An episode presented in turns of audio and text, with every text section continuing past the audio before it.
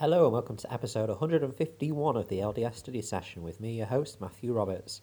Today we're going to continue with the Come Follow Me for this week, again looking at one of the family study elements of the materials. We're still in October 21st October 27th, 1st and 2nd Thessalonians. Uh, and we're looking at the section today which covers 1st Thessalonians chapter 4 verses 13 to 18. And the manual says this How can we use these verses to comfort ourselves or someone else when a loved one passes away?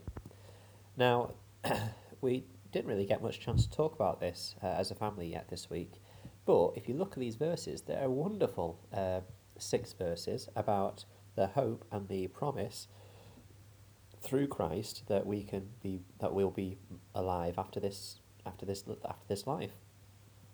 Uh, obviously, that there are there seem to be some sorrows and sadnesses amongst the Thessalonians about death, but Paul says this in verse fourteen: For if we believe that Jesus died and rose again, even so them also which sleep in Jesus will God bring with with with him. And then in verse 15 he says, For this we say unto you by the word of the Lord, that we which are alive and remain unto the coming of the Lord shall not prevent them which are asleep. Uh, and then in verse 17, then we which are alive and remain shall be caught up together with them in the clouds to meet the Lord in the air, and so shall we ever be with the Lord. So he's talking here about the second coming uh, and how Christ will return, and at that time that these amazing things will happen.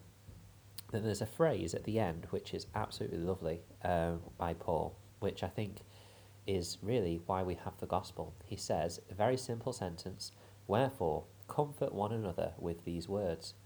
Um, and so he's recognizing, or he's say, stating here that these words are can be of great peace and comfort to many, and so they need to share them. They need to let people know that these things have been have been promised, and that they will come to pass. Uh, and so, I don't know. Just whilst, whilst, I was, whilst I was reading it, it was a lovely uh, sentiment by Paul here, and you can just sit, sense through this the love that he has for the people, that he wants them to be comforted and to strengthen one another. Um, Elder Dietrich Uchtdorf uh, mentioned this in a talk called The Gift of Grace in April 2015. And he said this quote, On Easter Sunday, we celebrate the most long awaited and glorious event in the history of the world. It is the day that changed everything. On that day, my life changed. Your life changed. The destiny of all God's children changed. On that blessed day, the Saviour of mankind, who had taken upon himself the, ch- the chains of sin and death that held us captive, burst those chains and set us free. Because of the sacrifice of our beloved Redeemer, death has no sting, the grave has no victory, Satan has no lasting power, and we are begotten again unto a lively hope by the resurrection of, of Jesus Christ.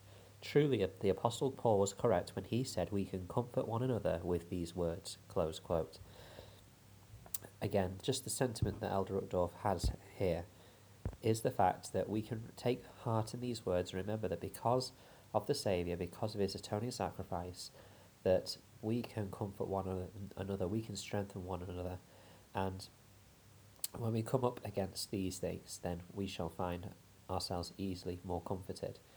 I experienced this myself when I, have I've uh, in my close-ish family, um, extended family, I have experienced loss twice in my life so far.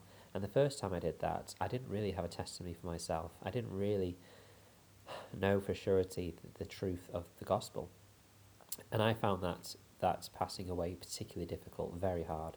Uh, I was devastated uh, for, for most of the day when we uh, when I heard about it, and also when you know leading up to and of the day of the funeral, I was I was devastated. Um, but then um, flip that to a few years later, and I had I had gained a testimony for myself. Um, the the passing away that I experienced then, I found much more easier to handle. I just was a lot more peaceful and calmer in myself, and I don't think that's a coincidence. I mean, obviously there was different circumstances around both those passings away, which may have contributed to that as well, but. Um, the, the one of the bigger big factors I think was the the assurance and the testimony which I had after the fact and before the fact. Uh, and so, yeah, I would echo those words that we can comfort one another with these words. And of course, it, it doesn't make losing someone easy. You know, it's like it's like saying goodbye to someone who is going away on a long trip and won't see for a very very long time. It, it, it's still very hard, even if we do know that we'll see them again. It's still extremely difficult, but uh, it's uh, it's something which we we can take heart in. We can take uh, hope in the fact that we know that we'll see them again. Uh, thank you very much for listening. Uh, if there's anything that you have to share from this short, short section, then please let me know at Matt S. Roberts90 on Twitter or email at ldsstudysession at gmail.com. Thank you very much for your time, and until we meet again.